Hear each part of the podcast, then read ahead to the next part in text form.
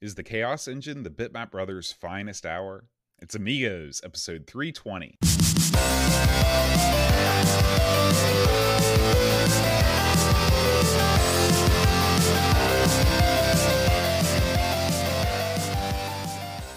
Hi, everybody. Welcome to Amigos. I'm John. And I'm Aaron. And today, Aaron, we are going to be talking about the Chaos Engine. Mm. Aaron, do you thrive on chaos? Well, I, I don't like chaos, if I'm honest, but I don't have much of a choice sometimes. so I guess I would say I, I try to thrive during chaos. How about that? What Thriving about during you? chaos. No, I am the opposite. If anything does not go according to plan, you know this, Aaron. You know this about me. If anything should happen to not go exactly the way I want it, I fly into a rage immediately. Well, you know, one th- one thing I will say, uh, I, I- I think I, I've always considered myself pretty good uh, under c- the chaotic conditions, but it's through years of exposure to continual chaotic conditions, and like I have no control over my own life. Think I'm like the pebble in the stream, and so it's always crazy time. I never know what to expect when I get home. You know, I never know what's going to happen when I go to work. I don't know what's going to happen with my buddies. I don't know who's going to show up at two in the morning you Mhm. know all this crazy stuff that happens but you just sort of have to roll with the punches you know i came home the other day bam the fridge don't work. Okay why? I don't know why. It just stopped working. You know i came home okay so and so had a car wreck. You gotta go pick someone up in beckley or whatever. Who knows? You never know what's gonna happen so you just do it. So I, I can deal with it. Now, you do bring up a good point that we need to discuss. What's the fridge update right now? i got the call today from alabama Mhm. the fridge capital of america apparently uh, and uh, my my refrigerator theoretically is supposed to be delivered sometime tomorrow, as the recording of the show, between the slim hours of noon and four. so I've got a four hour wait there. They may, it. You know, delivering refrigerators is is also chaotic. You never know when you're going to have something that sidelines you for several hours when you're That's moving a refrigerator. So you got to have that huge. You have to have that huge gap in your schedule. huge window. Well, you know, Yeah. uh, it will give you plenty of time to watch Coco Talk. Mm. So that that, that is a plus. Um, now, did you go with the single entry or did you go with the double wide French door style fridge? You see, I, well, I, the single entry. What is that? They it makes don't make those. You mean one Just- which just has one door? Yeah. No. The ones where like you get locked inside. No, I didn't go with that one, boat. I went with the uh, the old double door gimmick, where there's like the freezer door and then the bottom door. Listen, it was no frills.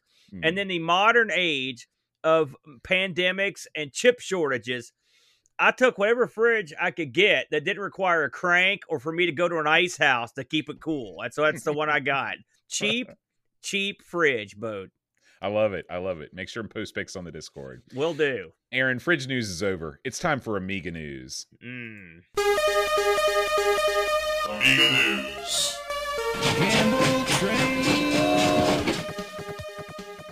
Now, Aaron, it's every Amiga user's dream to be able to take out their Amiga, uh, big box Amiga motherboard, throw away that old crappy case, and put it into a RGB lighted up mini uh, ATX motherboard. Like Right? a monstrosity sort of thing, is what you're saying. yeah. Is it? Well- is that everyone's dream? I don't know if it's everyone's dream, but if it is your dream, you are in luck, fine folks, because there is a new project out here where you can actually take uh, and, and there's an A2000 motherboard that is being developed right now, and this is one of these deals where you've got to populate it yourself with all of the chips and everything. But if you've got an EATX form factor case, you can slap that bad boy back in right in there and uh and you can you can go to town now now the eatx case this is sort of like a normal kind of pc tower case right Uh, yeah, yeah. I I've never used an E one, mm. so I, I this is I don't know anything about it. Yeah and i guess uh it's it, it when you when you read through the description it says that the length of zorro 2 cards and the abundance of components on the Amiga 2000 make eATX the best choice for this project. So this isn't taking your existing 2000 motherboard out of its case and putting it into this. This is if you want to if you want if you want to construct one of these new boards and you need a case to put it in, an eATX case is going to fit it just right. All right, I'll buy that. Yeah, I'll buy that. And those Zorro ca- those Zorro cards can be enormous. Mhm. So that that was Amiga's answer to the uh, old VESA local bus cards in the PC. They're just like a card you could whip out and just whack a guy with. Big one, big meaty doubles as a weapon. Pretty cool. I can see Yeah. that. Now, Aaron, our next story is about everybody's favorite genre of Amiga game, the old dungeon crawler. Your I favorite can't for tell sure. you. I can't tell you how many times people uh, tell me, "Boat, when are you finally going to start getting into dungeon crawlers?" And maybe it's with this one, Aaron. Maybe Yeah. it's with the Shadows of Sergoth. Ooh, Uh, yeah. I believe that this was originally ported to the Amstrad CPC 6128 and uh, has had an Amiga release. And this Amiga release is now available for pre order. You can get the disc version for 19.99 and the uh, the disc version for 34.99. I believe these prices are in euros. Um, these are uh, this is uh, 24 spells to learn. You can level up to, to uh, level 20. There are five different races. You got your human health. You know, it's it's the Look typical it's the typical stuff that you see in uh in dungeon crawlers. Now, it, you know, this is maybe this is if it's a wacky dungeon crawler because that guy certainly looks wacky. Um, his little eyes are following the cursor. That's what I yeah, like. yeah, I like that. I like that. So If you're listening to the podcast, we're looking at uh, some video of the of the, sh- of the game, and they've got a skull head out there, and his eyes wander with the cursor. Pretty clever. I like that. Graphics list look awesome, by the way, Boat. Oh yeah, yeah, absolutely. So uh, you know, every once in a while on Amigos we cover a new game, and so uh, maybe this will be the one. Uh, it depends on if the game selection committee, but it does have. It looks like uh, Look there's an always on screen map. Oh, Uh, So yeah. there there are some quality of life features that I do appreciate. Oh, man, and, this uh, and- good. Yeah, yeah. So you know, keep an eye out, and if you are a fan of this genre, uh, Shadows of Sergoth, you can pre-order it right now. Oh man, that looks real good, Boat. Uh, uh, Indie Retro News has you covered if you want to check it out. That the cover looks good, the graphics look good, and the game looks like some Eye of the Beholder with some jacked up modern stuff in it. I'm down with that. Very good. Yeah. Yeah. Now, Aaron, there's a series of videos that you've informed me about. So I'm going to kind of let you take the helm here with this first one from our friend Chris Edwards. You know, normally I saw this come up and I was like, eh, it's just some kind of crazy thing. But this is the kind of crap I love because it's watching it's watching someone like I said, I I, I think Chris is like is like a kindred spirit of mine.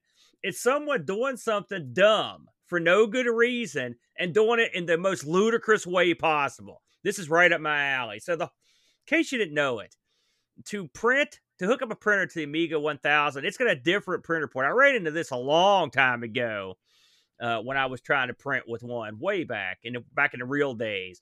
And so Chris, of course, knew this. And so what you got to do is rig up a gimmick to uh, to switch a couple lines in a in a parallel port. Okay, Hmm.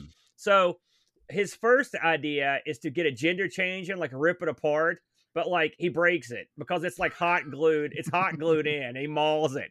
All right. So then he goes, he has another cutting plan, which is to get some other cheaper gender changes that he can rip apart. Well, those are glued too.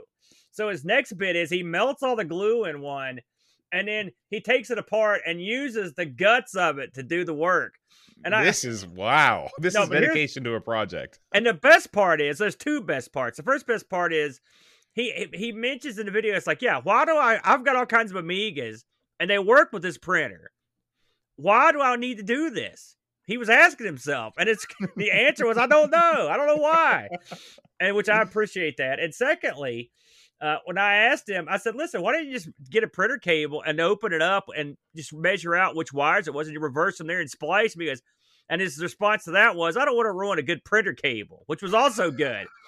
he was more than happy to ruin hundreds and hundreds of gender changers. But by God, I don't want to spoil the ending, but it's says it's got a happy ending. So if you want to watch one man struggle against against gender changers, printers, and ancient outdated technology, this is the video for you. I was very pleased. Oh, by the way, he does occasionally violently beat the monitor a la boat. So if you that, Chris Edwards, he's he's the Mac Daddy of doing goofy stuff. So check him out. He's always uh, entertaining as hell. Um, so the next one here. Now, you know, I was just looking around on YouTube and this popped into my feed. And I I don't I think I may have stumbled upon this fellow one time. He's not like he's not like he's a little channel. I mean, he's, he's still pretty good. And his name is 005 Agima. You get you see what he did there? Oh It's my gosh! You know, I've looked at, I've seen this guy around before, Yeah. and I never read his name properly. I just when I see those combination of letters, it only forms one thing. Yeah. And And so this guy's in Australia and he just does lots and lots of Amiga stuff. He's a by the way former professional video editor to certain to a certain degree. So I mean he knows what he's doing, but it, his videos are simple and he's a real down earth dude. And like I, I like like he does unboxings. He just like or stuff that you know acquisitions. Mm-hmm. Remember a game we played a long time ago called Saboteur? Heck yeah! Uh, he also, if you look on his channel, he did a video. Someone did a 3D version of that, which was quite a, remarkable. It was neat to watch him uh, do that. So I thought, heck, I'm going to give this guy some love on here because I, I watched a lot of his videos this week. I like someone that's sort of a down to earth, just talking like it's your buddy. You know what I'm Mhm. saying? Hanging Right. out with him. And this guy also, he's no flunky. Like he knows the score. He's a smart guy. He knows the computers he owned back in the day. So if you if you get a chance, check out the channel. It's 005 space Agima or Amiga spelled backwards uh, on YouTube. I think I think you'll dig him. He's a real good cat. Um, next on the docket here, Bo. This one I just came across earlier today, actually, and this is an interesting one I think, Bo. This one here is. Uh, a fellow that rigs up a power supply that a new power supply for an Amiga. Uh, this is Noel's Retro Lab. This guy is a big deal. I mean, I've watched this stuff before, and this just happened to be a, one he did with the Amiga. And what he does is he he wants an Amiga that you can use anywhere, any country. And so he literally goes and buys. He guts an old Amiga power supply. He buys a new power supply. He describes. He shows you how he puts it in. He puts a uh, connector on it like a computer connector, so you could just whi- Mhm. whip off the ca- you know cabling. yeah, that's what and- uh, Jason Jason did that with the power supply he made me. It's real solid, and Mhm. this is it- it's a good step by step guide for anyone wanting to try this stuff.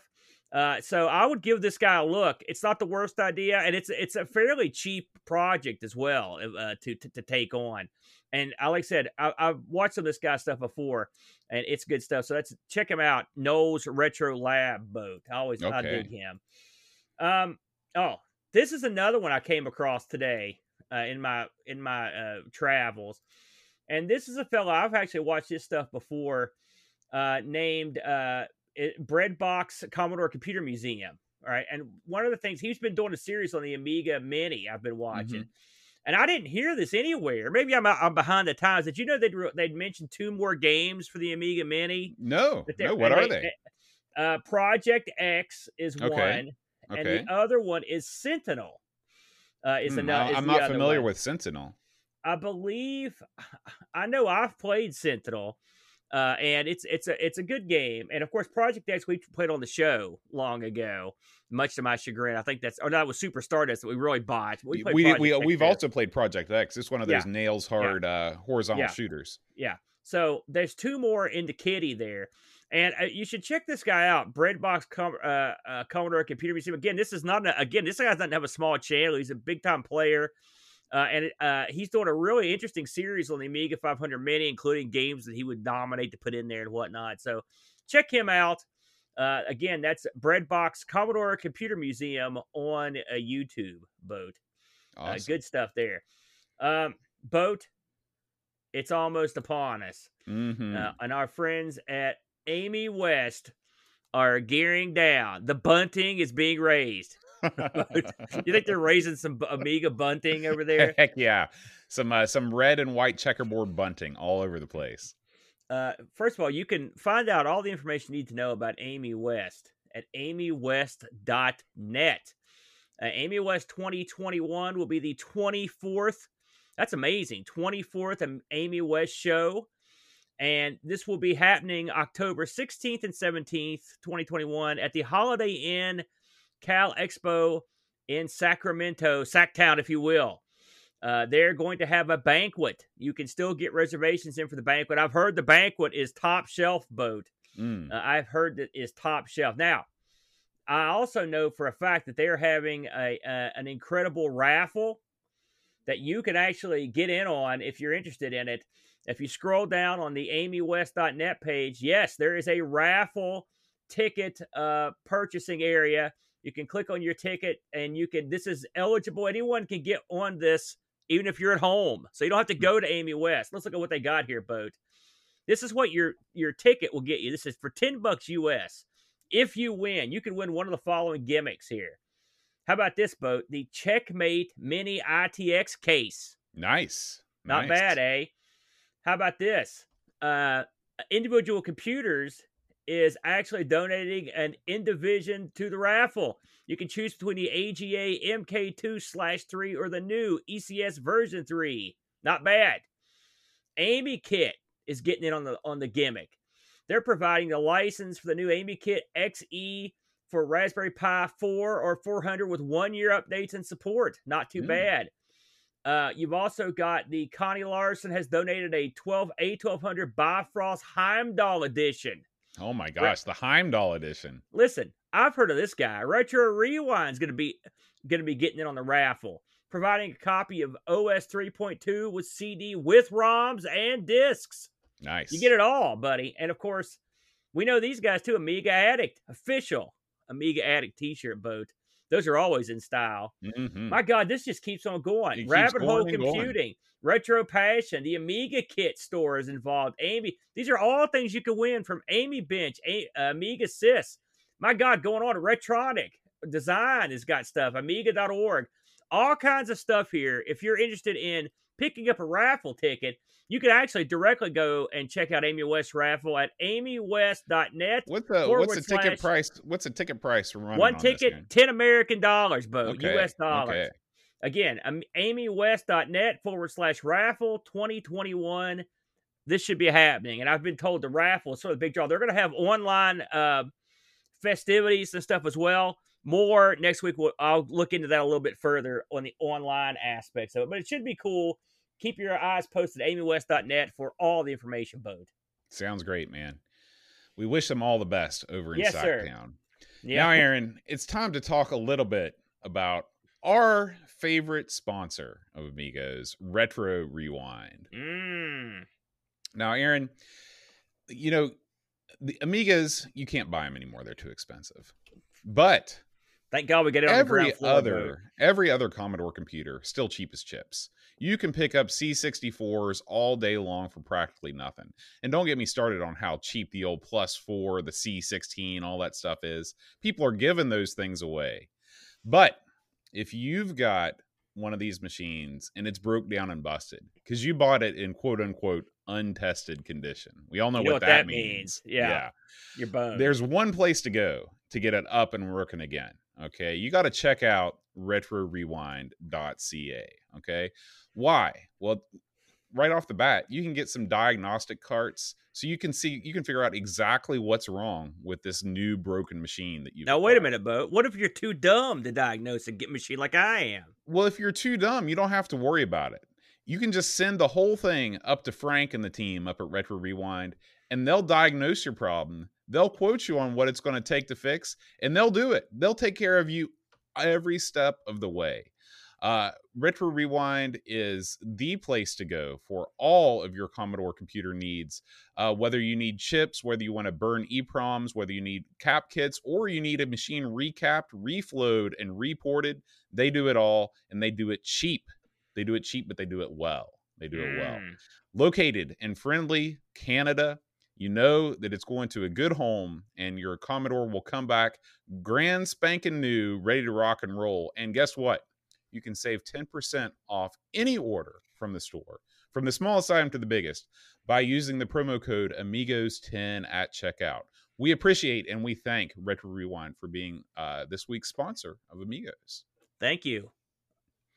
Aaron, it's time to talk Chaos Engine. Let's Oh, do it, man. Oh man. Holy smokes, Bo. Here we are again, Chaos Engine. You know, I was talking to Boat before the show. Uh, I went back just for fun and listened to the original time that we covered this way back on Amigos 32. So that was quite a while back. Uh, the web said it was February twenty second, twenty sixteen. Does that sound about right to we, you? we we've 10x'd since then. This Yeah, being no episode kidding. 320.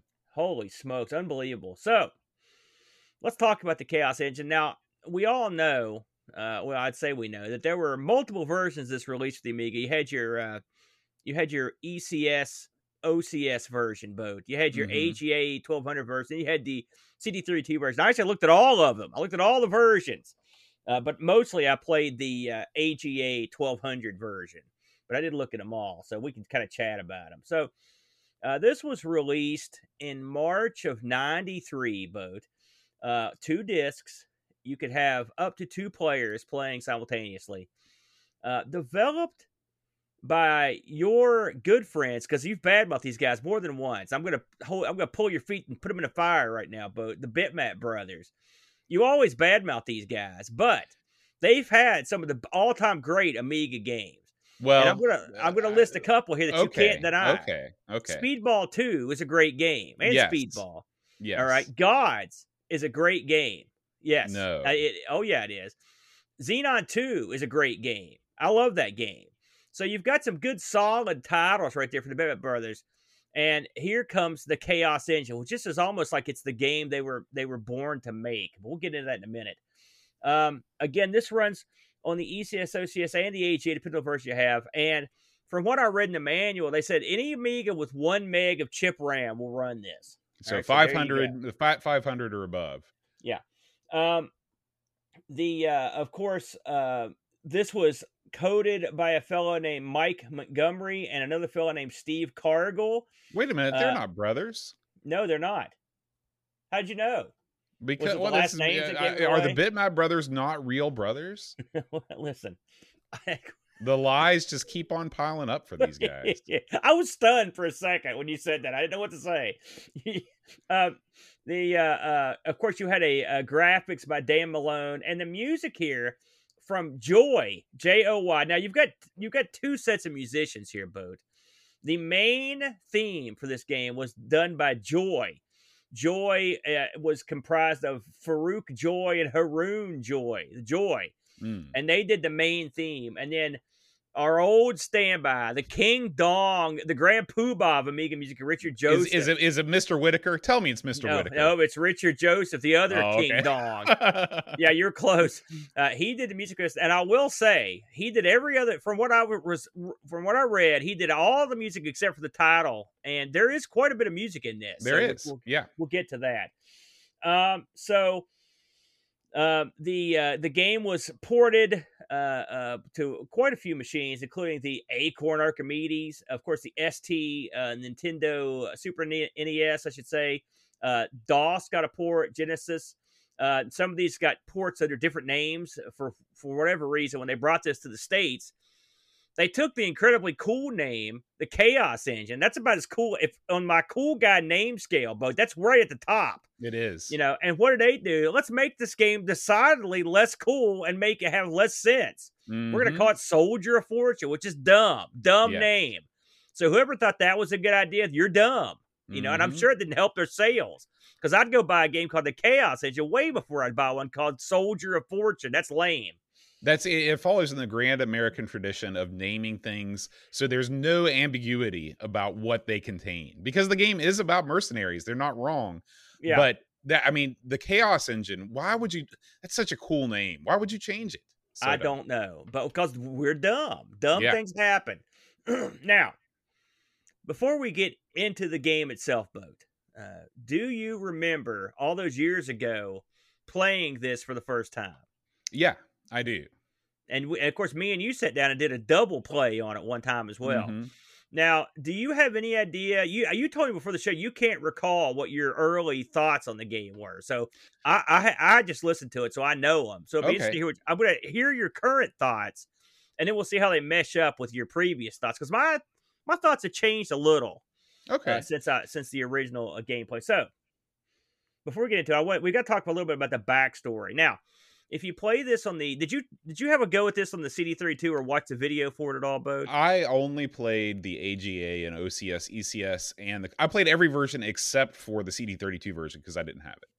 it's funny because there's a backstory to this that is uh, they they sort of abbreviated in the CD32 version because they've got that speaking intro. It's like some cutscenes. Mhm. So the full version of this is, um, so a time traveler, right, is on reconnaissance, and he gets stranded in England in the late 1800s, and somehow the time travel technology falls into the hands of the of Royal Society, the Royal Society led by Baron uh, Fortes. Fortescue. Fortescue. That's how you say it. It's, it's Okay. Fortescue. So Fortescue takes this tech. He's like, I had to figure this crap out. It's 1800s, close enough to you know the future, and, and he gets in there and fools with it. And what happens is he creates something called the Chaos Engine, which is a gimmick to experiment with the nature of space and time. Now, when you experiment with the nature of space and time, and by the way, you're a steam comp- you're some kind of weird steampunk geek scientist, from the 1800s, what could go wrong? Well, it goes down in a bad way. So the chaos engine somehow becomes sentient and take and sucks the guy in. Remember in uh, Superman, what was it, Superman 3, when that computer Mhm. eats that guy? It's sort of like Mhm. that. It's the way I look at it. And then bam, the chaos engine goes crazy eight bonkers all over the UK, which I thought was funny because this is it only affects the UK. It completely screws it up. Well, it They- probably affects the rest of the world. They just don't care. Well, the they don't- UK well, they- is, you know. if anyone comes to try to help the UK, and they're attacked in the ports, it says, and it cuts all the communication lines. And what happens is when it takes over, it turns all the animals into like mutants, and it also Yeah. resurrects some other animals that or, Yeah. that were Okay, extinct. Now let's let's stop for just a second. Let's right. pause. This is a freaking great backstory. well, it's This is not like this is not like the evil Xynoids are being from the planet Corcon or I mean it's not that. I mean this is like this is a movie that might be cool to see. So well. hats off to these guys for for for for crafting a story that isn't total crap. Well, I mean, it was heavily. Now, I've not read the book it's based on, but it was apparently it was heavily borrowed from a, a, a, a from a science fiction book Oh, uh, uh, okay. Well, back in the day. probably Now, I don't know how I don't know how heavily, Hmm. uh, but uh, it was a William Gibson book, by the way. really? You know, of okay. Neuromancer. Is he, was he fame. British? Don't think so. I don't know. Oh, I Now, I've never know. really thought about it, to be honest with you. Somebody can tell us if he is. I didn't think he was, but it would make sense. Uh, so now that the Chaos Engine's been unleashed and Europe's all jacked up, luckily the royal family get out because they got connections, you know. Probably Mhm. on the they walked across the strait on the back of peasants.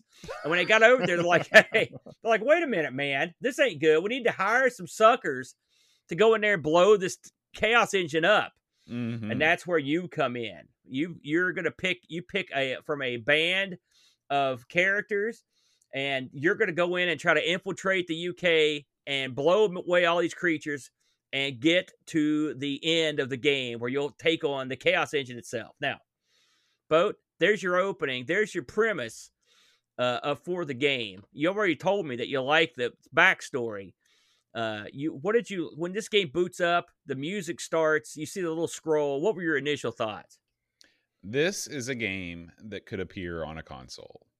and this it- is that this is a console quality game. Um it's very well polished. The intro is is is well done. It's not over the top. It doesn't last forever, but it gives you the information that you need to know. Um the game boots in a way that makes sense without, you know, having to go through a lot of nonsense. Um and uh the I really like a lot of things about this game. Um, when I first started playing it, I was impressed, and I, again, I started out with the lowest version, so I started out with the the OCS ECS version. Mhm. I was impressed by the speed. I was impressed by the animation. Uh, I was impressed by the graphics. I was impressed by the color. Uh, I know that the colors are not. i'm stunned to hear that I, I know that the, the colors are not the brightest, but it fits the theme of the game. If Yeah. you're talking about a post-apocalyptic steampunk universe, um, this, these are the colors that I would expect to see. You know, Yeah. Um, and and so right off the bat, I was impressed. Yes. yes now we didn't we didn't touch on this but yes this is set in sort of a steampunky themed universe now you'll recall that uh in 93 steampunk wasn't like ultra in vogue So Yeah. this would be one of the earlier things I think we would have seen with steam. Now, of course, steampunk went bananas, especially when like Biosphere came out, or was that what? What was it? Bioshock? I should say, Yeah. uh, or and uh, and some of the stuff like that that came out and kind of made it you know more interesting. But and I've always kind of dug that whole you know aesthetic. Me too. I've always But- liked steampunk. But I will say, what the Bitmap Brothers did here was they took a, a game, and we'll get to the actual gameplay in a minute. But they took a fairly simple game, and they they draped beautiful garb on it, and they, and they gave it a beautiful story, and they made they gave the game they made a game like this into its own thing as opposed to just be like you could we could be very cruel and just say hey look it's a gauntlet clone all right, which mm-hmm. it gets that a lot but that's not really fair because they actually really dressed this thing up nicely plus there's some wrinkles in there and so i will say yeah i agree the backstory as goofy as it is the backstory and the aesthetic of the game uh, is good. The graphics do, I think you're right. I think they do match the actual feeling of the game. I mean, this is a rundown, beat down, like super jacked up UK. It's not going to be charming and bright and beautiful. You're going to have a bunch of you know crazy stuff going on, dark colors. I know you love your colors, but in this case, you've suspended that, but just because of the scene, I think you're, I think you're right there. So when you start the game, and I will say this is one place I saw a difference between the CD32 version and the other versions. One thing I like with the CD32 version, aside from the fact that you get that intro, is it's got an online, like on disc uh, manual that you can go through. It's got all the instructions on it. I didn't see that in the other version, so that's nice. And they're good. I mean, let's they probably did the bare minimum, you know, but still, it's nice to have a manual Yeah. to look through. Uh, so, but aside from that, pretty much that, and it, you know, of course, the colors are AGA on that, but that's but and the, and you also can use more than one button on the on the uh, CD32 version. Aside from that, I didn't see a whole lot of difference. So you get the choice of one player or two player when you start the game. There's not really a whole lot of options, is there, Boat? I mean, pretty much it's one player, two player. Yeah. When you play one player on this game, you actually will pick two because you're always going to have a teammate that's controlled by the computer. Uh, Boat. How- What did you think about that? Well, this is a this is something that could go really right or really wrong whenever they introduce uh and and overall, I thought the computer player was okay. You know, Yeah. The- it's it's difficult to program a computer controlled player because you don't want him to be so good that you don't have to do anything. Yeah. But at the same time, you don't want him to just be horrible and just go off randomly. You know, so Yeah. I thought that they did a pretty good job. You know, of of splitting the difference. I I sort of would have liked to have had the opportunity to play the game without the extra player just to Yeah. just to see what difference it made. Uh, it, it would have been kind of cool if they would have given you the option, like maybe decrease the number of enemies or made the enemies slightly weaker and let you go it alone. Yeah. Um, but uh, but as it is, it, it the the second player was not a hindrance at all. Uh, now playing this with a real second person obviously is the way to go.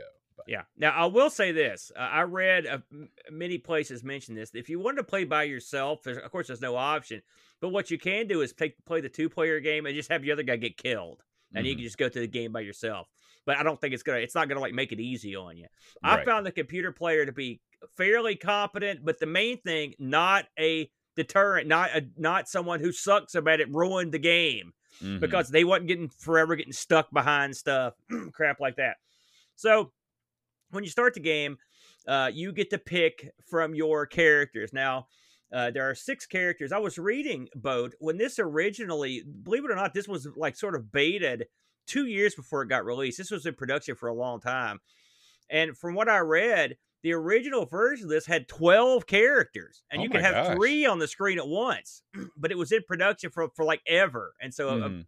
clearly they canned a lot of that. But that would have been cool to have 12 characters to choose from. That would have been awesome. But you get six. Uh, and the six characters each have a picture with a unique look to them. Uh, I'll run through them real quick. You've got the thug. Uh, the thug is a strong and slow guy with a machine with a shotgun. Then you got a guy called the Navvie. I like the Navvie. He's got a bazooka. He's usually, in fact, I usually pick the thug and the Navvie as my team. Mhm. You've got a guy called the uh, the Brig- the Brigand. Mhm. Uh, he's just sort of like a he's sort of like a mid range character. Uh, and then you've got a guy called the the mercenary. The brigand uses a rifle and the mercenary uses a shot, uh, something that's like a shotgun, but it's a Gatling gun. Then the last two characters are the gentleman. The gentleman uses sort of a uh, a, a pistol, and then the and you've got a guy called the preacher, and the preacher is uh is has a guy who is not in every game. He in America in the for American versions and a few others, they deemed it um, they didn't think it was a good idea to have a preacher that went around and murdered people. well, it's more than just that. You know, the, any game, especially on Nintendo, you Yeah. had to scrub your games full, uh, free of any sort of Yeah. religious connotations whatsoever. So, yeah, yeah. preacher definitely out. They replaced him with the scientist. Yeah, so the preacher slash scientist uses a laser, and the gentleman uses a pistol. The gentleman's pistol, actually, when you shoot something, the bullet keeps going once you shoot it. It's, that's kind of neat. But otherwise, these two guys are kind of weak. Now, you buy these characters with uh, starting money. Mhm. So if you cheap out and get two of the cheaper characters, then you'll have more money to spend if you make it in the store, which we'll get to that in a moment. So once you, by the way, which did you did you have favorites amongst these characters? I always go with the tanks in games like this So because we guess uh, the you know, and the thugs. Who you yeah pick? because because they they give your char- they give the characters wisdom attributes nowhere in the game did i ever see what wisdom did for you as far as i can tell it does nothing Well, that no, I it's funny. Those skills do stuff, and I, I figured out what some of them are. Okay, okay we should mention there are there are uh, base skills in the game. I believe the skills are wisdom, uh, health, uh, strength. No, wisdom, health, speed, and skill. Okay. Now I know skill. You had to jack up skill before you could upgrade your weapon.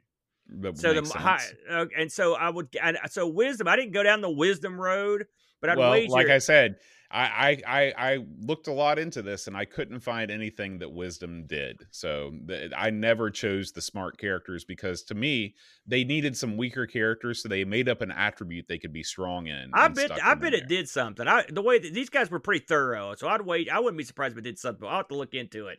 Uh, but anyway, that I like the the advancement is kind of neat, uh, and we'll get to that in a minute. So you've got your characters, you've uh, uh, you're ready to go into the game. So what do you do? Well, um, this game is sort of a top down run and gun maze game. Does that sound about right, Boat? yeah that's with exactly what it is with some with some very light puzzle elements okay uh and i mean very light like uh but uh, they're there the uh the game is uh um uh, conducted where it's two players simultaneous, like I said, where you've got a, a character on there or not. And what happens is you'll go through this maze and you'll come across enemies. The enemies will come out of caves or they'll just appear randomly. And sometimes they're out of they come out of like things that you can shut down, sort of like in Gauntlet, you know, where you can blow up the, the bad guy Yeah. generator, but not always. Sometimes they just come out of the hillside and then they eventually all come out and then they're they're gone. They Mhm. don't come forever, as far as I can tell. Right, and that's one of the things that I love about this game is that the monsters don't infinitely spawn. Like they'll you'll see a cave appear in the hillside, monsters will come out of it, and then the cave will disappear, and there will be no more monsters. So that's Yeah. great. I love that. Now the game is split into there. From what I I didn't go through all the levels. I went through. I got all the way to the end of the second level. From what I've read, there are four levels, and each level is comprised of four sections. Okay, at so as you go through the levels, you're going to see little yin yangs. Uh, if you go across a yin yang, that basically saves that point. You're you've made it to that point on the level. Yeah, Otherwise, it's a when you- checkpoint. Exactly, which, uh, I appreciated that a very Mhm. modern touch in a game like this, where you Yeah. don't want to have to backtrack over and over. And we do we do have some feedback from the chat. The manual, according to Wing Chun Wolf, he says the manual says wisdom only affects the AI player. That makes That's all the actually sense in interesting. the world. Well, that Yeah, would but that would have given some value though if it Right. made him better. right. Um, so thank you, Wing Chun. Uh, as you as you go through the game, I mean, so we've talked about the trappings of the game. Let's talk about the game itself. It's basically like a very jazzed up gauntlet. I mean, it's very similar. The Mhm. only other game I could think of that was uh, very similar to it was when when me and Britt covered Jurassic Park. The Yeah. first levels of that were very similar to this, Yep. except much much crappier. Mhm. Uh, so don't get me wrong. I don't think that game's better than this one, but that's what it reminded me of. What do you think of the gameplay in this boat? Um, the gameplay is good, but it's not great. Uh, there are several things that I wish that the, you know uh, that a, a maybe a, a more modern game might have, or uh, there are just things that I, I think would have made the game better. Now, there's a couple ways that you can approach this. So, obviously, the only thing you do in this game is shoot. You shoot and you move. So, um, you have to. There's no way to fire in a direction that you're not facing. You have to face in the direction that you're firing. Okay. Yeah. This is a development choice. This is not a technical limitation, and I don't have a problem with it because if you're if you've got a bazooka you know, you're not going to fire that thing behind your back as you're running away. Okay. You're going to point that thing and it's, you're only going to fire it the direction you're facing. So I don't, you know, some people think this game would be better if it worked more like Smash TV or Robotron, where you could fire in all directions while you're moving.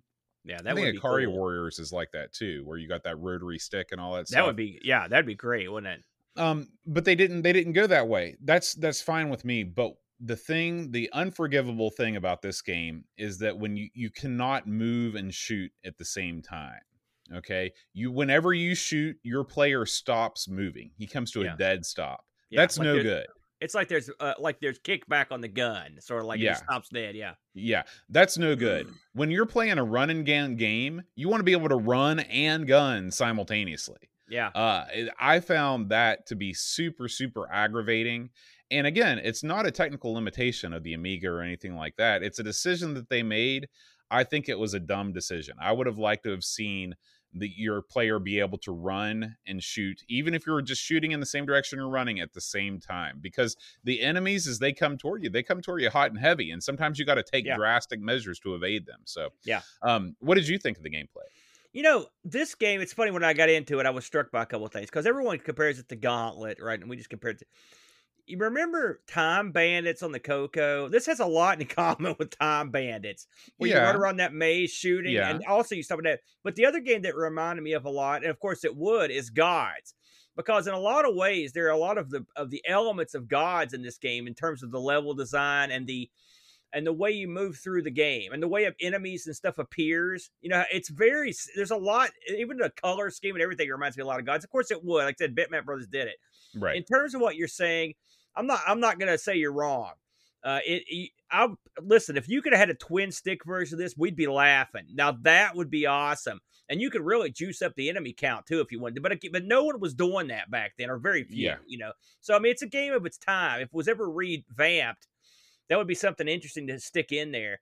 Uh, yeah, it's funny to call this a running gun. It's more like a stopping gun. yeah and so and it's easy to get overwhelmed and it definitely ups the difficulty okay now and of course how do you the way you get through this game is every level you've got to go and capture these nodes you've got to these nodes are frozen out they're just big they look like long almost like antennas that are kind of they have a, like a shield over and you go over and touch them or shoot them and that goes away and there's a certain amount of nodes you've got to free up per level and when you get enough of the nodes it'll open up the exit okay so it's, it's simple gameplay you know the nodes are sort of like the uh, getting the keys in like gauntlet for example Mhm. um now The- okay let's stop oh, again sorry. go ahead because here's the thing about Gauntlet. Okay, uh, Gauntlet is designed as a quarter muncher.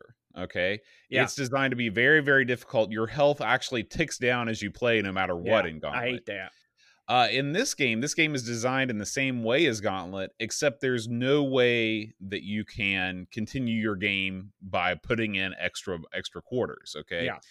This game suffers from starting you out with too few men. Starting you out with just two extra guys at the beginning, way too few, way too few. That makes progression difficult, unnecessarily difficult. Uh, I would have liked to have seen a, a either uh, a way to you could save your progress after every level, not just every world. A continue option. Uh, You you do get passwords, but you have to beat a full world to get a passport, not a password, not just a level. Or start you out with five or six men. Any one of those things would have improved this game for me because at playing this game now, you know, here in 2021, uh, I think that this game is just too difficult. Now, you can always say, well, back in the day, this was your only game and you played it till you got good. Well, you can say that about literally every game that's ever been created. That doesn't solve the fact that, you know, we play a lot of games on the show and I've got a pretty good idea of what a good difficulty curve is. In this game, it's not too hard, there's not too many enemies on the screen. It doesn't pose an insurmountable challenge. They just need to give you more chances before it's game over start at the beginning. Do you recall how far you got into the game? Yeah, uh. I was I was able to beat I think the first three levels, but I was not able to beat the first world until I turned on the trainer.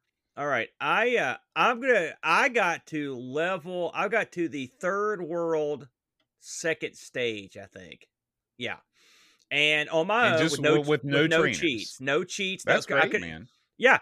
Um, And I'll tell you, I started out horribly at this. And for, I'll tell you, one of the things I did was I picked the wrong guy. I picked the gentleman at first. Mhm. He's real weak. Right. I Mhm. picked the gentleman and the thug. That was a mistake. That's why I went to the Navvie.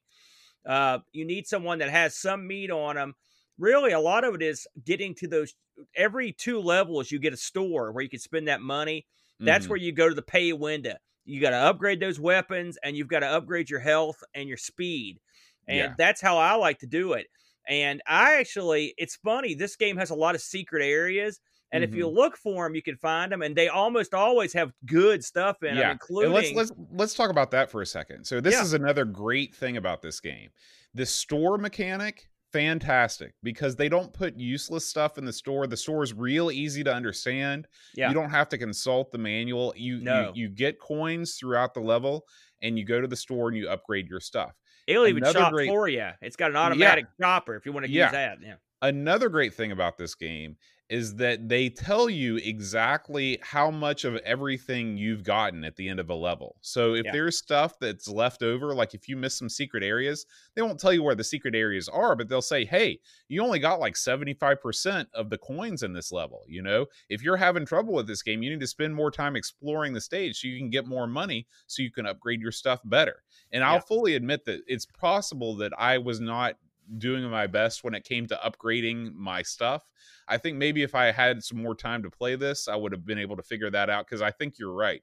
I think spending your money wisely in this game, acquiring and spending your money is key to being successful at it. yeah. And I also uh, will say that uh, as you go through the game, uh, you can go through this game. I mean, it tells you how many towers you've got left before you, uh, the exit's unlocked. Okay, it's it's usually not more than say four early on. Mhm. Okay, and then the door is unlocked. Okay, there is the but this was a great play choice, a great uh, design choice. They did not put a timer on this thing.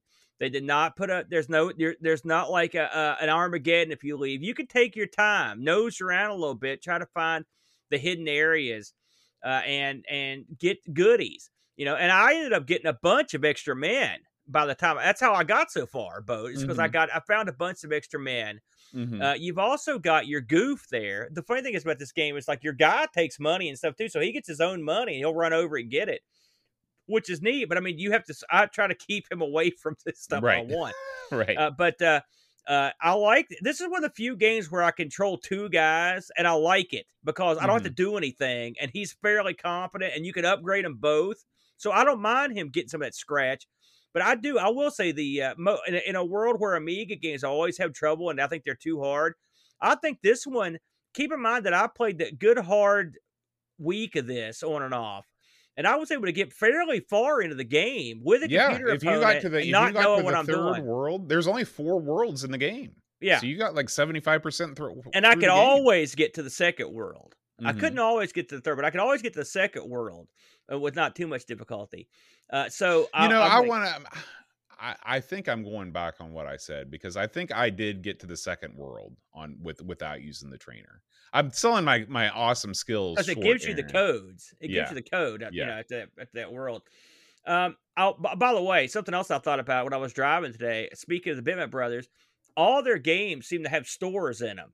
You know, this is Mhm. another one that has just like Speedball has a store, just like Xenon Two has a store. Yeah, this a also great has a store. They love the store. Gods has a store. They've all Mhm. got stores, and so this is another. They didn't deviate too far from their usual uh, thing. Now, so that's the game. The only other elements you really need to know are uh, every every world has a different look. I wouldn't say. I mean, it's a. I'm not gonna say it's suddenly you're in the awesome world, but they're different. Mhm. And but uh, there are some problems with the game that we've got to go over. Uh, the first problem I've got with the game is is that there's no there's no bosses or anything. You just Right. finish your world and then the world's over. And so there's no Mhm. and I read that the designers said they were trying to think outside the box and not have but many bosses. Well, that was dumb. I think the designer meant to say we ran out of time because we, we were working on this for two or three years, but they've only got one boss in the whole game, and that's the end guy. And while I didn't get to the end guy, I did watch him beat him, and it was no great shakes. He just went in there and crushed him, and it was over. Uh, so, uh, uh, what do you think about that? No end bosses? Did it bother you not to have any? Absolutely, it bothered me. There are two Yeah. things that bothered me about the. You know, once we get away from the gameplay and we get into the actual game flow itself, the first thing is that there are no bosses, and the second thing, there's no story. Once you get past the Yeah. initial story, why front load all that stuff at the beginning? You know, why not? You know, when you beat a world, why don't you say, "Hey, you know, we saw the chaos engine lurking in that warehouse over there. Let's go check it out," or something like that. You know, it doesn't have to be an incredible amount of stuff, but you need to know why you're moving through these different areas. you know, that gives you some Yeah. agency to play. Yeah, and or what? Like, why? Are, what are these nodes? What's happening? You're yeah, right. Yeah, This the is nodes one are of those never games explained. Where they're like, I, I, I wouldn't bet it be surprised at all if they like pl- made the game. They're like, okay, get Billy to write a backstory, and usually they get like the janitor, some And. Billy's like, I read this William Yeah. Gibson novel. But this time they had that this guy had this one like s- stroke of sheer brilliance, and he wrote this. He's like, oh yeah, now we got something because uh, there wasn't a whole lot of of like uh, what would have been neat is like if you're in the UK, right? How about some landmarks and stuff? Yeah. You know. Yeah. Why can we yeah. can we have the why aren't the zones like part of the UK? That would why aren't been they why aren't they underground signs you know why haven't the why didn't the chaos engine uh transform the london underground into a mutant transport device and then you've got to activate the underground signs you know to to make the to, to make the train go to the next level there's See, all kinds of things you could do You're a genius, Boat. That would have been awesome. Any of that stuff would have been great. And if you were to remake this now, like I mean, because the gameplay, listen, this is we've seen this gameplay many times. Alien Breed did it. Heck, Berserk did it. All right, we've you know it's the same basic bear homie, but you can clearly you can spice it up. Also, if you're going to go with the steampunk route, really go for it. How about some steampunk enemies in here? Not just like big oafs or geeks or blobs. well again something- that's sort of the bitmap brothers thing like when you look at the enemies from gods what No, are no, those gods, things? they're a bunch of gods enemies- blobs They look no, they're not. They're they're cool looking. They're, They're different crap. looking. The you don't know what you're talking about because you don't remember them. But I, I do. They were cool. There's These the weird much- thing that walks on its hands. What's that these got to do much- with God? But that stuff looks like stuff you might see in like a weird, like uh heavy metal magazine version of like uh uh Hades or something. I could see that. This stuff is just there's nothing wrong with these enemies. They're just not. I mean, I would have made them much more appropriate for the story.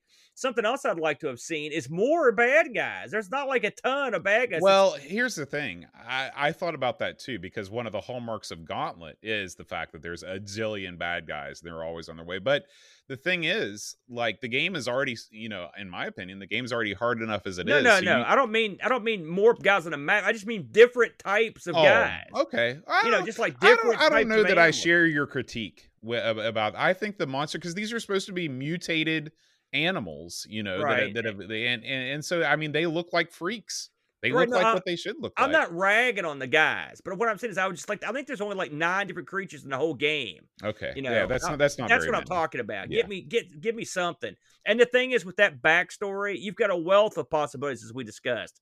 So I mean, listen, I know we're going on we're it sounds like we're killing this thing, but we're we're trying not to, but I mean, I'm just calling it like I see it here. Mhm. Uh, you will occasionally pick up power ups. Sometimes they're cool. Of course, sometimes you just walk over something, you die. The bomb. I learned that pretty quick. Don't walk over that. Uh, if you're playing on the CD32 stick, you can actually hit the second. You can hit one of your. I think it's the blue button that's to like activate your power. Otherwise, you got to use the keyboard. But I didn't find it to be that big a deal. It's not like you're pounding that those special on the powers yeah, and when you the play the when you play the OCS ECS, it's the old hold the button down for a couple seconds Yeah. maneuver that activates. I like the so. fact that you can find a map and stuff. I like, like I said, there's some cool stuff. There's some stuff. It's very similar to the gods in, in terms of the find power ups you find. Sometimes they blow up everything on the screen in a spectacular way. Sometimes they blow up everything on the screen in a different spectacular way. You know, so I guess, like I said, this game I've had a lot of gods flashbacks. Now, I listened to our our uh, look at this in episode 32, like I mentioned Mhm. and we were both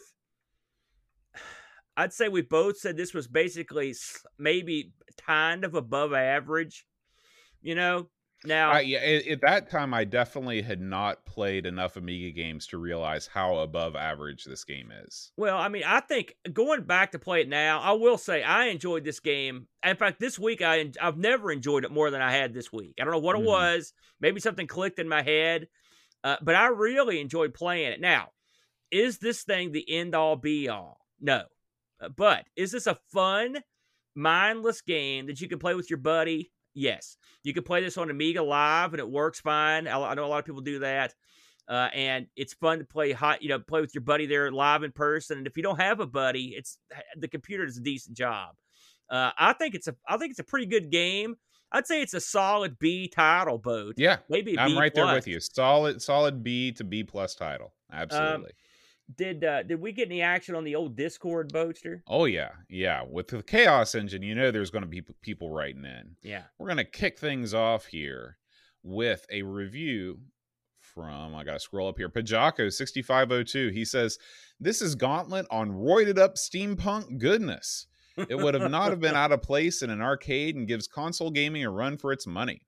A fantastic two-player game for you and a friend to play. It's tough at times, but you'll go back for more. The graphics, music, and sound are all top-notch to boot." If you haven't played this, it's time to get out from under that rock, grab some soda, some Cheetos, and a buddy, and go at it. Nine out of 10. Oh my. Lord Soup writes The Amiga was a far more capable machine than its software would infer. Often games fell way short of what the machine was able to do. This is not one of those games. From the excellent graphics to the pumping soundtrack and spot on gameplay, this is the Amiga at full stride. It's a fine tasting barbecue. Outstanding what work, bitmaps. We should mention, Aaron, this game does have simultaneous uh, sound effects and music, and I think the music, although not my cup of tea, being the Euro dance trash, uh, does fit the theme of the game quite well and does get you all pumped up. Yeah, I think that's great. And also, we should mention the sound effects are also rocking. Yeah, They're great. Yeah, yeah. Alien Breeder writes, when I was young, I had the OCS version and then the CD32 version, and he said he even here in the United States, and both were fantastic games. Admittedly, I did not get very far until modern times when I could use save states, but it was always a fun time. The graphics are high quality, the music is fantastic, and the action is top notch. Having played many of the versions of this game, the Amiga version is the best version of the classic game, 8.5 out of 10. Next up, we have Laurent Giroux. He says, Chaos Engine is a game that looked great on paper and reviewed well in magazines. Playing it back then, I was definitely not disappointed by the fantastic graphics and the appropriately weird dynamic music. The game definitely exudes a very particular and pleasant atmosphere.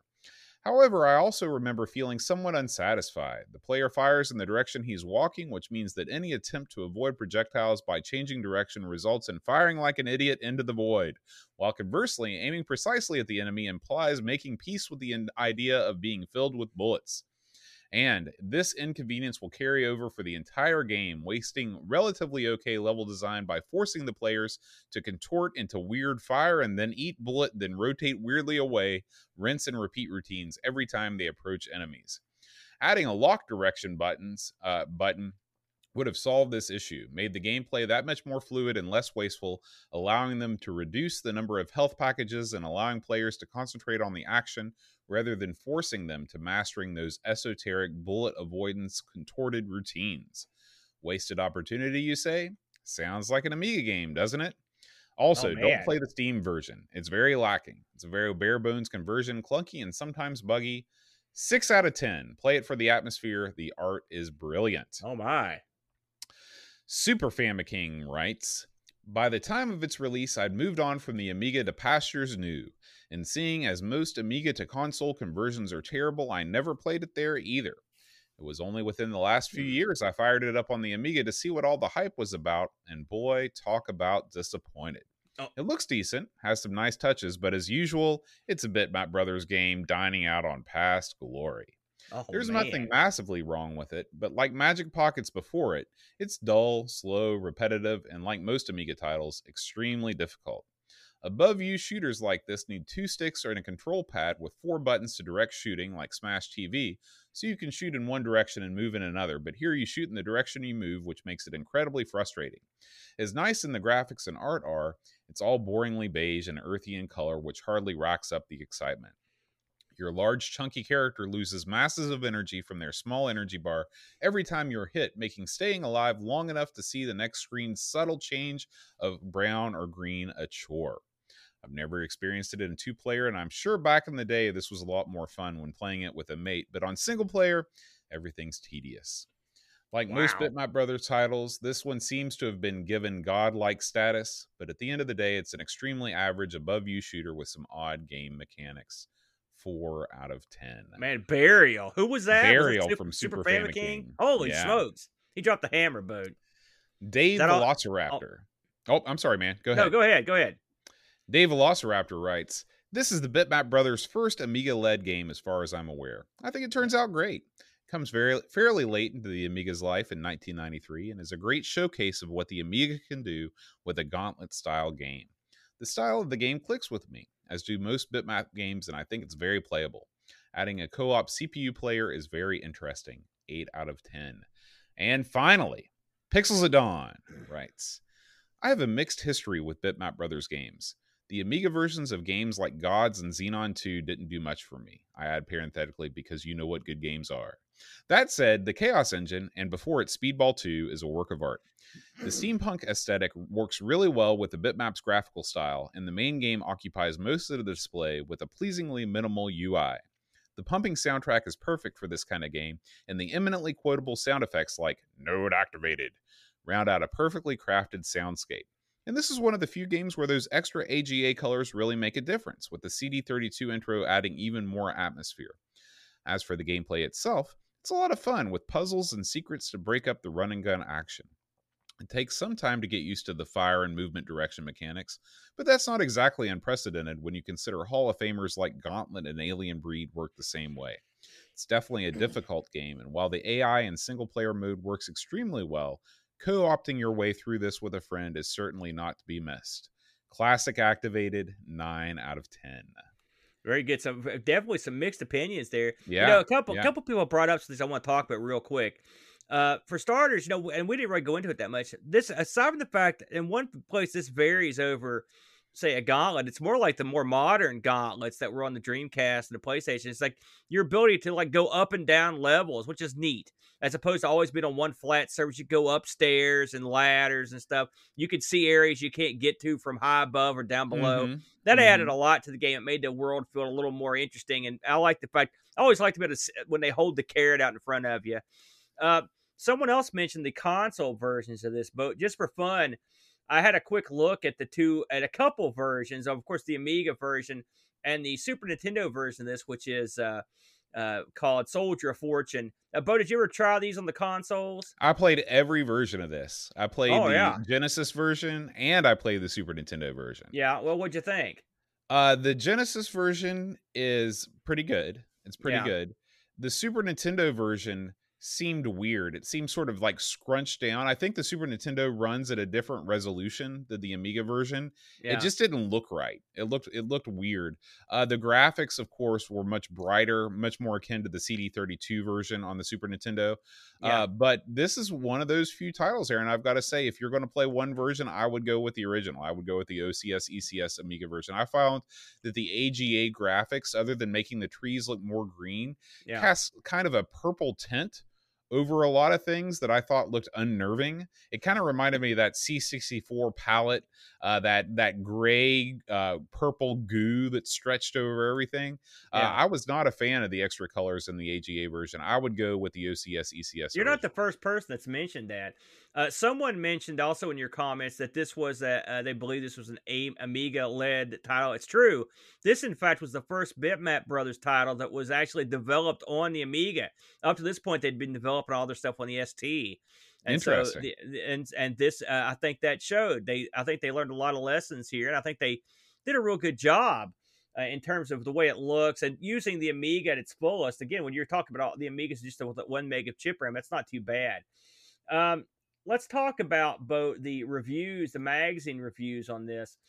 Uh, the people over at Lemon scored the original version 8.67. The AGA gets 8.57. The CD32 8.53. So they're all in the same ballpark. Uh, I looked up just the original scores for these in the magazines. Uh, Amiga Action gave it a 92. Amiga Computing gave it a 90. Amiga Down Under. I don't know if we ever heard of that one. Gave it Man, a I nine need to read some of those. Yeah. Amiga format gave it a ninety. You know you've got a straight up winner when Amiga Joker rolls into town with an eighty-five, brother. Oh my gosh. That's not like even a German four game. hundred percent. Yeah. Uh, the Amiga Power gave it an 89. CU Amiga gave it an 81, the, and the one gave it an 85. So they weren't all A plus. Uh, you know, firmly in the in the B category with an average magazine rating of 88% boat.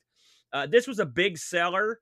Uh, these were this was I think believe this went on sale for 25 pound 99p. I believe was the sale price, pretty much standard fare. It did it sold very well, uh, and it was very popular at boat uh, on not only on the Amiga but on the consoles. On the Genesis, this was the Sega 1993 Game of the Year. It won the Sega Award 1994 Best Action Game. It won the 1994 uh, Best Third Party Game of the Year. Amiga Power said this was the 11th best game of all time on the Amiga. okay. and I mean, I can believe that. I can Yeah. believe this is the 11th best game Uh, of all time. not on the Amiga. mine, but I can see where people could say that. I, they could have picked worse. And Yeah. then uh, Mega, uh, the Mega Drive magazine, named this the 15th best Mega Drive game of all time. That's That is that is no chance. yeah. And No chance. listen to you. Uh, I did look this up just for fun on eBay boat. Now, of course, you've got different versions of this, but I looked up a couple and I just looked up what they were selling for because there were quite a few. The big box version this is sort of all over the map. Uh, it was uh, somewhere between 21 bucks was the cheapest I saw one go for. And I saw this go all the way up to $95 for the big box, but these are in, U- in the UK. Uh, the CD32 version, again, it was all over the map. I saw these going from anywhere between $19 and 60 bucks. I think I've got the CD32 version sitting on the shelf over there. Time to make a few bucks, eh? Uh, on that one. So these are out there to be had. Uh, one thing we should probably mention in closing uh, this game had a sequel, uh, Chaos Engine 2, and it was a late, late release on the Amiga. I think it came out like 96 or 97. I didn't look into it too much because we haven't covered it. Uh, but uh, um, whenever this, whenever Chaos Engine 2 was being made, it's sort of infamous because Bitmap Brothers was in financial trouble when it happened. And so they had to basically downgrade it. And so, uh, from what I've read, it shows. But I haven't haven't not played it. We'll save that one for another day. But it might be one to consider somewhere down the line. Boat Chaos Engine Yeah. Two. But this one, a good solid B plus title for sure. Boat. Absolutely. Absolutely. All right, Aaron. It's time to leave the Chaos Engine and move on to some of our community updates this week. Now, I want to get right to our high score competition because I All don't right, want to man. forget about it. Get in there. So, we're going to start things off, Aaron, with the Amigos high score competition. Right now, Aaron, we've got a new game for this week. Uh, actually, I think we talked about last week. It's Ruff 'n' Tumble, Aaron. This is one of my favorite. This is a top five Amiga game for me. Uh, this is the most beautiful game on the platform, in my opinion. It makes the OCS ECS chipset shine. yeah, and, it's a it's a um, beauty. It's a look. Yeah. Yeah, if you are a fan of Metal Slug games like that, you should definitely give this one a go. I plan on posting my high score this week, uh, and uh, right now it looks like uh, Z9K9 has uh, unsurprisingly leapt to the top. Um, but we have we've got plenty of high scores, plenty of things going on here. Uh, so make sure if you're on the Discord to jump right in and post your high score. Of course, our Speccy high score challenge uh, continues with Mikie. Some of these scores in Mikie are out of this world. I mean, I looked uh, at some of these and I, I couldn't believe it, man. yeah. So uh, get on there, post your score for Mikie. That's going to run all the way up until uh, October 24th when we record Mikie on our Sinclair. So you've got plenty of time to uh, jump into your uh, your Fuse or your emulator of choice. Uh, somebody in here is playing this on a th- on a 3DS or sorry some sort of a DS system, Aaron. So uh, there's all kinds of Spectrum emulators you can get out there, or of course use your real hardware.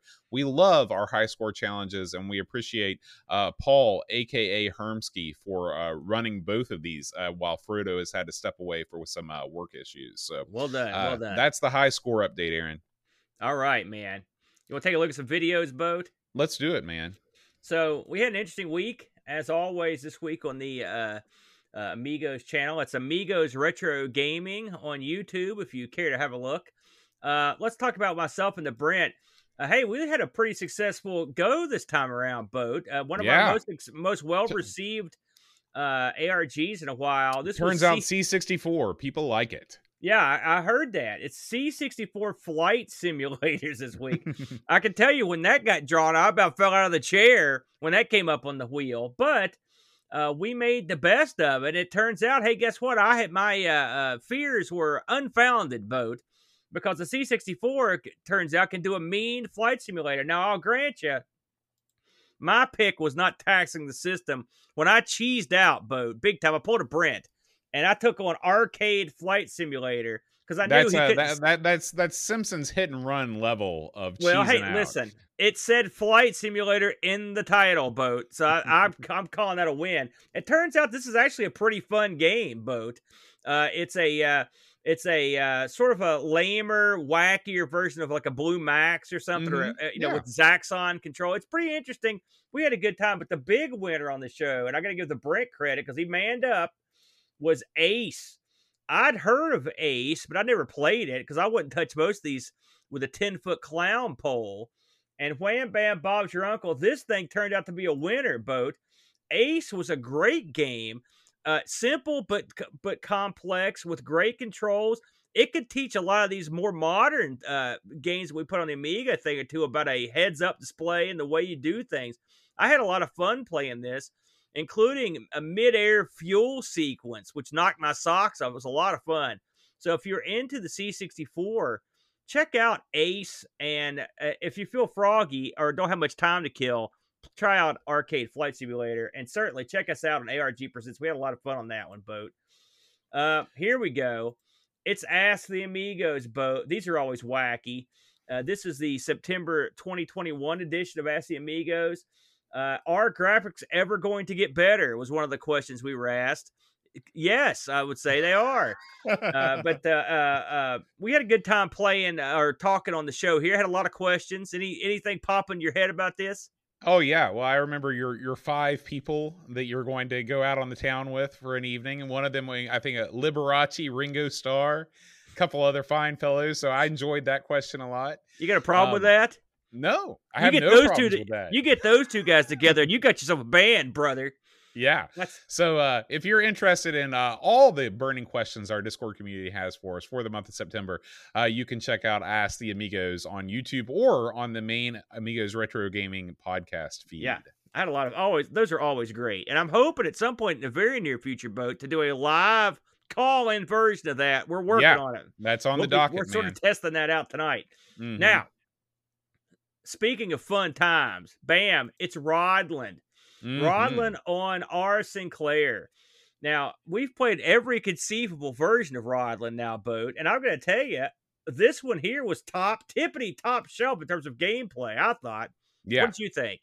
this is i mean let's let's let's not beat around the bush this is this is a one color game okay Yeah, it's so monochrome. it's monochrome so if you can look past that and get into the game itself this is if not the best one of the three best arcade conversions for the zx spectrum Oh, i wow. love rodland i'm a little bit biased Oh, in the I fact that know. this is one of my favorite games Yeah. but man, it moves so fast. It plays so smooth. It looks so good.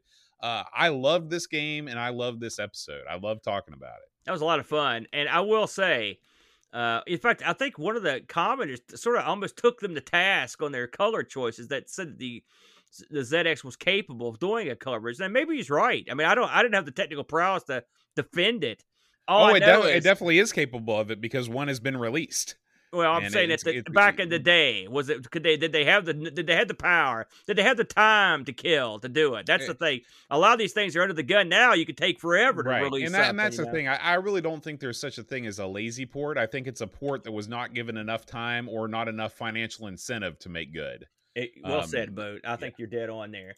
Uh, so that was R. Sinclair. Hey, check us out, man. R. Sinclair, we're uh, uh, getting a lot of support over there. We're having a lot yeah, of fun. Yeah, actually, I, I I guess I should announce on this show we are, uh, as of last week or the, just a couple days ago, we were officially halfway towards our goal on Patreon to make our Sinclair a weekly show. So if you've been on the fence and you're ready to to help make that happen, uh, we'd we'd love to have your support. And of course, uh, we love the ZX Spectrum. And uh, if you if you don't know about our Sinclair, check it out. Um, you know, and let us know what you think in the comments. Yeah, man. So next on the docket, your friend and mine, the boat, is our good buddy Jack Flack, Rob Flack O'Hara. This week, I actually caught this particular uh, show. He looks at, and this is this is a pleasant uh, a pleasant trend on the C64. People porting old uh, uh, Atari 2600 Activision games over to the C64 boat. Mm-hmm. Were you aware of this trend? Yes, yes. I've been watching this on Indie Retro News. There's, there's uh-huh. always, uh, and and this this makes me happy because I love Activision games on the Atari 2600. So yeah, and if you can bring those to more people, I'm all about it. I agree. And this, uh, he played quite a few of these including River Raid, which uh, I believe Sprite Castle has just a River Raid. Of course, he also did uh, uh, Keystone Cops, which is uh, or Capers. Keystone Capers. This is this is one of my favorite Activision games. Both, yep. by the way, I was I was shocked that this never got a C64 release. Yeah, because it definitely got a, an Atari 8-bit release. So now I'm this one, of course, you got out. you you got your Ghostbusters. That's mm-hmm. a great game. I love. Yep. I, I, you know, some people don't like it, but I'm down with the Ghostbusters. But I think it's a lot of fun. And then here's one he played, Chopper Command. Now I don't think everybody in the chat was down with the old chopper command, but this is another one. I used to play the crap out of this boat.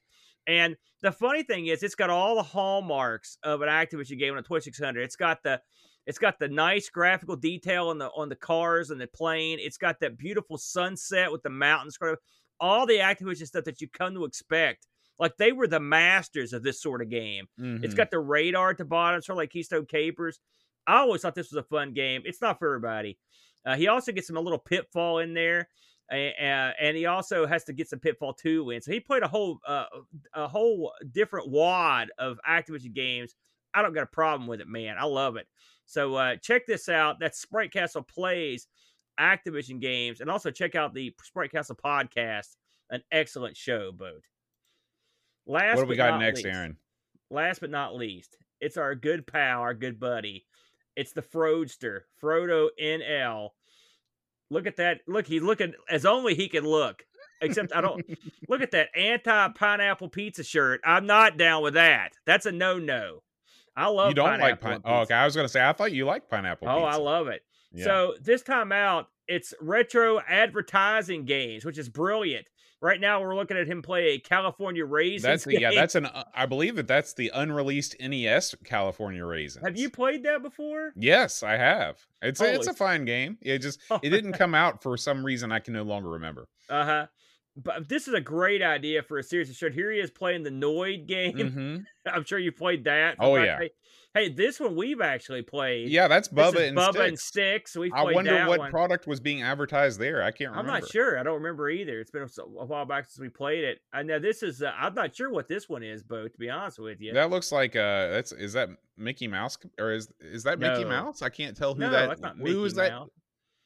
It's some kid with a slime gun. I'm sure it's someone slime in chat. kid. Yeah. Mick uh, Mick Kids, they say. Oh, oh okay. I, I, never played the 16-bit Mick Kids. That's and there's the big man right there, it. Ron yeah. McDonald. Listen, this is this almost seems like a must-watch to me. Four hours of advert games with our blue with, and he's got blue hair, ha, just like Gonzo the Great. Uh, four hours of Frodo getting. Let me tell you something. If this doesn't make you go out and buy a hamburger you need to call up Jack Flack, listen to his McDonald's episode. Just get you in there. Good stuff for our buddy Frodo NL. I think that's all we've got, Boat. You got anything else to talk about? No, I think we need to move right on down the line to all last right, week's Patreon oh, song man. challenge. Yes. Last week, oh, we do we did get a new supporter on Patreon, so we want to welcome Mr. Chip. He's here. Mr. Chips. Well, he's Thank not you, here right now, but I it mean, he's be. here with us in spirit. Mm. Uh, so welcome. Uh, and last week's Patreon song challenge was Run Around by Blues Traveler. Do you like that song, Aaron? I like, you know, I wonder if I, I, did have to say when you did that, when you picked, I do like that song, and I like Blues Traveler, and I wonder if they had an international appeal. I don't, I don't know. Do you? Would they know overseas? Uh, I I really couldn't tell you. I can tell you this: I don't know where Blip Blop is from. So, yeah. but Pac Billy and Eric Nelson are definitely Americans. So, um, so I, I don't know if Blues Traveler made it made it across the pond or Did not. Did you ever see that movie, that bowling movie called Kingpins? No. It had uh, uh, you need to watch it. It's real funny. It's got Bill. Murray I've only seen it. one belt. I've only seen one bowling movie, and I feel like that's the only bowling movie I need to see. Which, well, this is not that good, okay. but it's still funny. But at the very end of it, Blues Traveler plays the outro like because they're all dressed up like Amish people. I think it's called Kingpins. Yeah, If, if uh, Kingpin is a movie. if I think it's got Val Kilmer in it. No, it's got uh, who's the guy that uh, uh I, I'm blank on his name. Uh, it, it's got it's full of stars, packed full, but it's also got Blues Traveler, all dressed up like people that are Amish. So it's very good. Randy Quaid, that's who's in it. So there you go, but Carry on. I'm sorry. All right. So we got a new Patreon song challenge this week. If you know the name of this song, please send me an email at john at amigospodcast.com and I will announce you as a winner on next week's episode. If you're watching live in the chat, please refrain from speaking your answer in the chat. Instead, just send me an email. All right, Aaron, are you ready? Is this your which band is this, Bode? Is this the band? This is this is like band 16. oh, this is another band. Yeah, okay. this is this is a yet to be named uh, ensemble. experimental band number four. Here this they is the come. new phase Spinal Tap Jazz Odyssey. Here we go. Here we go.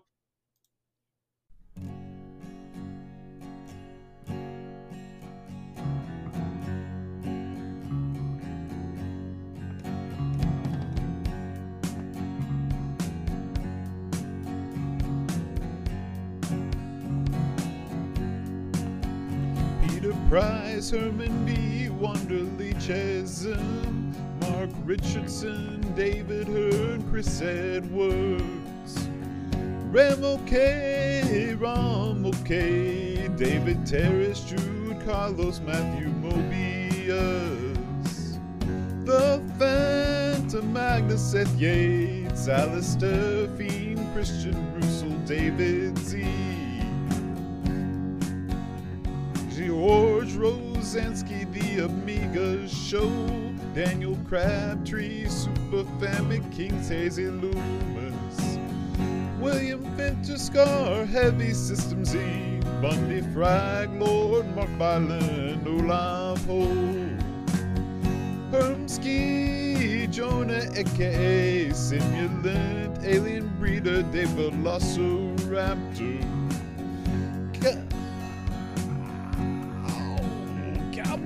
Boy, Leighton, Luke Hudson, John Cook, Bomb the bass, Frodo in soul inside to take a major gun. Mr. Cola, Bernard Lucas, Jerry Dennington, Zorg, Love Reflection, Simon Ledge, Captain Crispy, Kilobytes and Caffeine, Gary Huther, Free Lunch Gate, Fox David Pickford. Canadian rap break, Cameron Armstrong, Andy Jones, Lobster Terminator, 10 minute amigo, retro cast, Bernard Quinn. RMC, Tim, Drew Simon Rose, Joseph Harrison, Kyle Letter, Rob O'Hara, Matthew Larimore, Andy Craig, Sean Soulbark Bit, Rosenberg, Andrew Munch, Joe the Zombie, Leif Kalan, Alan Kebab, Checo Te, Lev Lord, John Marshall, Matthew Perone, Ricky Drosha, Creepy Dead Boy, Vicky CTZ, The Slow Norris, Stefan Sergoth Mortensen, Helen Helen, Christopher Hassel, Ravi Abbott, Chris Foles, Lauren Giroux, Graham Becky, Adam Battersby, O'Brien's Retro and Vintage, Gary Hucker, Paul Harrington, Duncan Tapes from the Crypt, Josh Nan, Adam Bradley, Jonas Rulo, THT, Eric Nelson. King Tommy Hoopstad, Daniel Bingston, Brutal Barracuda, Darren Coles, Jason Walls, Pixels at Dawn, and Yo Yo Yo Bogdaman.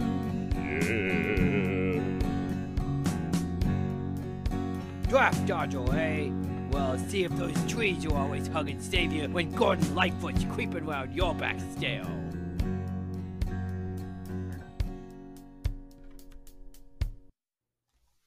All right. So, of course, the Patreon community, we do appreciate you. Patreon.com slash Amigos Podcast. I'll tell you who else we appreciate, Aaron. We got to thank our Twitch subscribers, Aaron. If you enjoy watching the show live on Twitch, feel free to uh, slip us a sub, as they say. Uh, we want to thank the following folks who have done that. Did they that. say that? They they do now. Uh, Below Jellyfish, John Marshall 3, Wing Chun Wolf, Frodo NL, Macintosh Librarian, Eeyore 4077, Victor Funk, Stormy 7971, Barkbit, Scumboy, Pie Gravity, Duncan Styles, Gary Heather, Orom Bite Links, Benz 666, Jedi Mon, Amiga Live, Uber Scuba Diver, L. Curtis Boyle, All hail.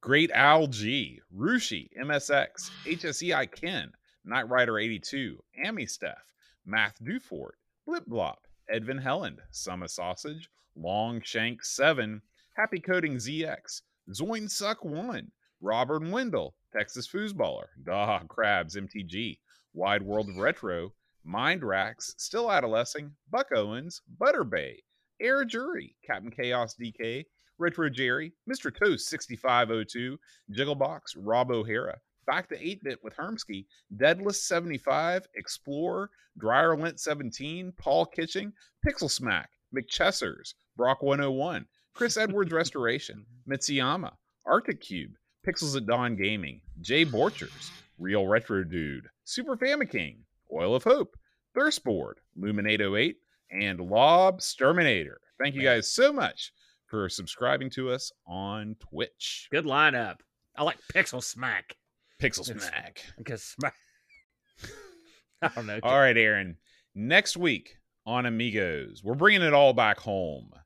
By that, I mean we're playing another world. Another world that was chosen for us by the one, the only Zorglub, member of Amigos Game Selection Committee, and voted on by all of the members of the committee. I can't believe, Aaron, we're going to be on episode 231. We've not yet played another world until next week. Yeah. We've never played that? We've never played it. You're kidding me. I'm not kidding. That is st- how the heck do we miss that? I don't know. I don't know. We played Delphine's this. Finest. We played Yeah. this. We played Top Banana. We didn't play that.